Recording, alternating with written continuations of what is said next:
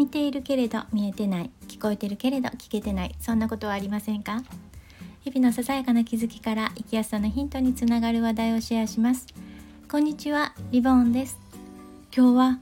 自分がおばちゃんになったなぁと自覚した時とタイトルをつけました。おばちゃんになった自覚というのは提供されるサービスが有料か無料かはっきり相手に尋ねられる自分を感じた。時です。これは思い出すと356もうちょっと言ってたかもしれませんけれども車上荒らしになあって車を修理に出した時のことなんです。でトヨタで買ったので本当に近くにトヨタがあったのでね修理に出したんですね。そうすると見積もり、まあ、渡されますよね。でその見積もりの中にバキューム6,000円ってあったんです。何のことか分からなかったので「これ何ですか?」って聞くと「ガラスのお掃除です」って返ってきたんですね。ガラスのお掃除ん？とどんなお掃除ですかって言ったら、まあ、掃除機で吸ったりって聞いたのでね「はあ掃除機で吸うんだったら私しますからこのバキュームいりません」ってすっと躊躇なく言ったんですね。で修理が終わって帰ってくると綺麗になって帰ってきてましたの時はそんな風にね思ってなかったんですけどね後ろの窓ガラスなんですけどですけどあの後ろのその全部の窓じゃなくて後ろ三角になった、ね、ちっちゃい窓のが割られてたんですね。で掃除機で吸うのであれば私できるわと思ってその時に本当にそう思ったのでいらないって言ったんです。でそれからですかねちょっとはっきりは覚えてないんですがやっぱりサービスされるねあのものに対して有料ですか？ってそれは有料ですか？ってためらわずに聞くようになりましたね。でこれをなぜ思い出したかっていうと昨日ワンコの爪切りにねペットショップに行ったんです。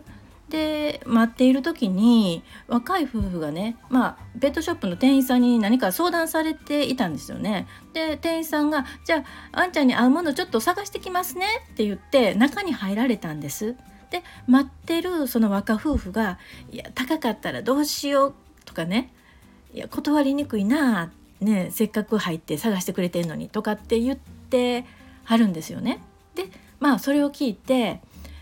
まあ私はそういう煩わしさは今はないなって思うんですね。というのはこれがその金額に見合うかどうかっていうのに対してやっぱりこれは有料ですか無料ですかって聞いてな試してからよかったら払うっていうそういう自分の中に、うん、ルールっていうんですかねそれができているのでね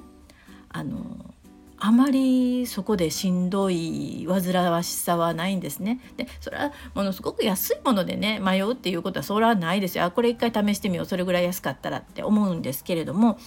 やっぱりそこのところね躊躇するとしんどいなと。これってでも倹約とずうずしさのまあ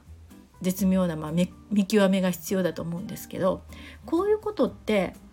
関東の人って難しいんですかね？よくなんか関東と関西って比較されますけれどもこの関西ではねえかっこしい、まあ、いい格好をするということをえかっこしいって言うんですけれどもまあこれがねおばちゃんになるとえかっこしいっていうのはしなくなって実利を取るということを優先する、まあ、そうなったなと。で実利を取るっていうのが、まあ、おばちゃんになるっていうことなのかなって感じたのでシェアしました。皆さんはどうですか？最後まで聞いていただいてありがとうございました。ではまた。